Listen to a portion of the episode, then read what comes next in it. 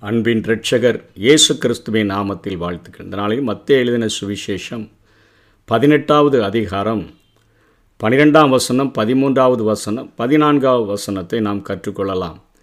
உங்களுக்கு எப்படி தோன்றுகிறது? ஒரு மனுஷனுக்கு நூறு ஆடுகள் இருக்க அவைகளில் ஒன்று சிதறிப்போனால் அவன் மற்ற தொண்ணூற்றொன்பது ஆடுகளையும் மலைகளில் விட்டு போய் சிதறிப்போனதை தேடாமல் இருப்பானோ? அவன் அதை கண்டுபிடித்தால் சிதறிப்போகாத தொண்ணூற்றொன்பது ஆடுகளை குறித்து சந்தோஷப்படுகிறதை பார்க்கிலும் அதை குறித்து அதிகமாய் சந்தோஷப்படுவான் என்று மெய்யாகவே உங்களுக்கு சொல்லுகிறேன். இவ்விதமாய் இந்த சிறியரில் ஒருவனாயிலும் கெட்டுப்போவது பரலோகத்தில் இருக்கிற உங்கள் பிதாவின் சித்தம் அல்ல என்று சொல்லி இங்கே ரெண்டாவது ஒரு காரியத்தை ஆண்டவர் போதிக்கிறதை பார்க்கிறோம். முதல் பகுதியிலே ஒரு சிறு குழந்தையை கொண்டு ஆண்டவர் மனம் திரும்பி குழந்தைகளைப் போல மாறாவிட்டால் பரலோக ராஜ்யத்தில் பிரவேசிக்க முடியாது என்று போதித்தவர். இங்கே ஆண்டவர் ஒரு ஆடை குறித்து அது தொலைந்து போனதை குறித்து அவர் இங்கே பேசுகிற ஒரு காரியத்தை நாம் பார்க்கிறோம். இந்த ஓமை சற்று வித்தியாசமானதாக தோன்றுகிறதாக இருக்கிறது. லூக்கா பதினைந்தாம் அதிகாரத்திலும் இதே காரியங்கள் எழுதப்பட்டிருக்கிறது. தொண்ணூத்தொன்பது ஆடுகள் கைவசம் இருக்க இழக்கப்பட்ட ஒரே ஒரு ஆட்டை தேடிச் செல்கிற ஒரு மெய்ப்பனினுடைய காரியத்தை குறித்து இயேசு பேசுகிறார். இழக்கப்பட்ட அந்த ஒரே ஒரு ஆட்டுக்காக தொண்ணூத்தொன்பது ஆடுகளையும் விட்டு விட்டு அலைகிற ஒரு மெய்ப்பனினுடைய மனநிலையை காண்பிக்கிறார். அவர் கண்டுபிடிக்கும் வரையிலும் தேடுகிறார் என்று சொல்லி லூக்கா பதினைந்து நான்கிலே பார்க்கிறோம். கண்டுபிடித்தவுடன் கட்டி இழுத்து வரவில்லை. தமது தோளில் தூக்கி சுமக்கிறார் என்று பதினைந்தாம் அதிகாரம் ஐந்தாம் வசனம் லூக்காவிலே பார்க்கிறோம். அதாவது அதை கட்டி இழுக்காதபடி தோளில் அதற்கு ஒரு இடத்தை கொடுக்கிறதை பார்க்கிறோம். அத்தனையாய் தன்னுடைய நேசத்தை அவர் வெளிப்படுத்துகிறதை பார்க்கிறோம். அந்த ஆடு கிடைத்தவுடன் அவருடைய சந்தோஷம் அதோடு அடங்கி விடலை. அவர் ஆனந்தம் அதோடு அடங்கி விடலை.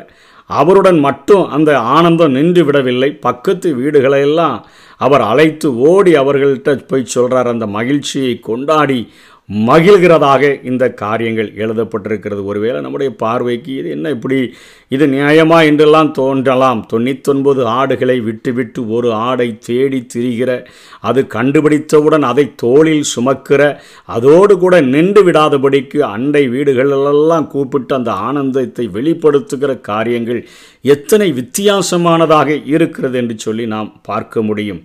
பெரும்பான்மை குரலுக்கு தான் இந்த உலகத்தில் அதிகமான மதிப்பு உண்டு.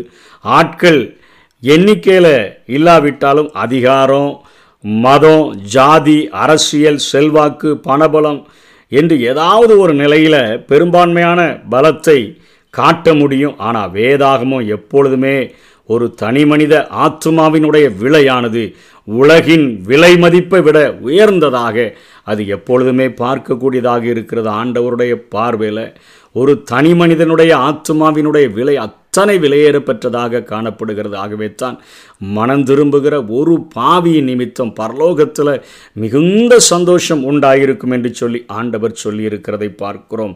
இன்றைக்கும் தனிமேல கண்ணீர் வடிக்கிற ஆடுகளாக அதாவது மனிதர்கள் வனாந்திரத்தில் ஓலமிடுகிற ஆடுகளாக முட்களில் சிக்குண்டு ஈன குரலை எழுப்புகிற ஆடுகளாக படுகுழியில் வீழ்ந்து போன ஆடுகளாக கால்கள் ஒடிந்து ரத்தம் சொட்ட சொட்ட துடிக்கிற ஆடுகளாக அந்த ஓலங்கள் எவருடைய காதுகளையும் அது அடையவில்லையேன்னு சொல்லி தளர்ந்து போயிருக்கிற ஆடுகளாக நோயுற்ற அல்லல் படுகிற ஆடுகளாக வயோதிபத்தில் வெறுத்து ஒடு ஒதுக்கப்பட்ட ஒரு ஆடுகளைப் போல வாழ்கிற மக்கள் இன்றைக்கி சமுதாயத்தில் நிறைந்து காணப்படுகிறார்கள். தனிமை ஒரு வனாந்திரமான ஒரு வாழ்க்கை முட்கள் போல காரியங்களில் சிக்குண்ட ஒரு வாழ்க்கை படுகொலியில் விழுந்துட்டோமே இதிலிருந்து என்னை எப்படி எலும்பி வர முடியும் என்கிற ஒரு சூழ்நிலை கால்கள் ஒடிந்து போன ஒரு சூழ்நிலை அதே போல் ஐயோ நான் கதறுகிற ஏக்கங்கள் பாரங்கள் யாரு காதையும் சென்றடையிலேன்னு சொல்லுகிற ஏக்கமான இந்த நிலைமைகள்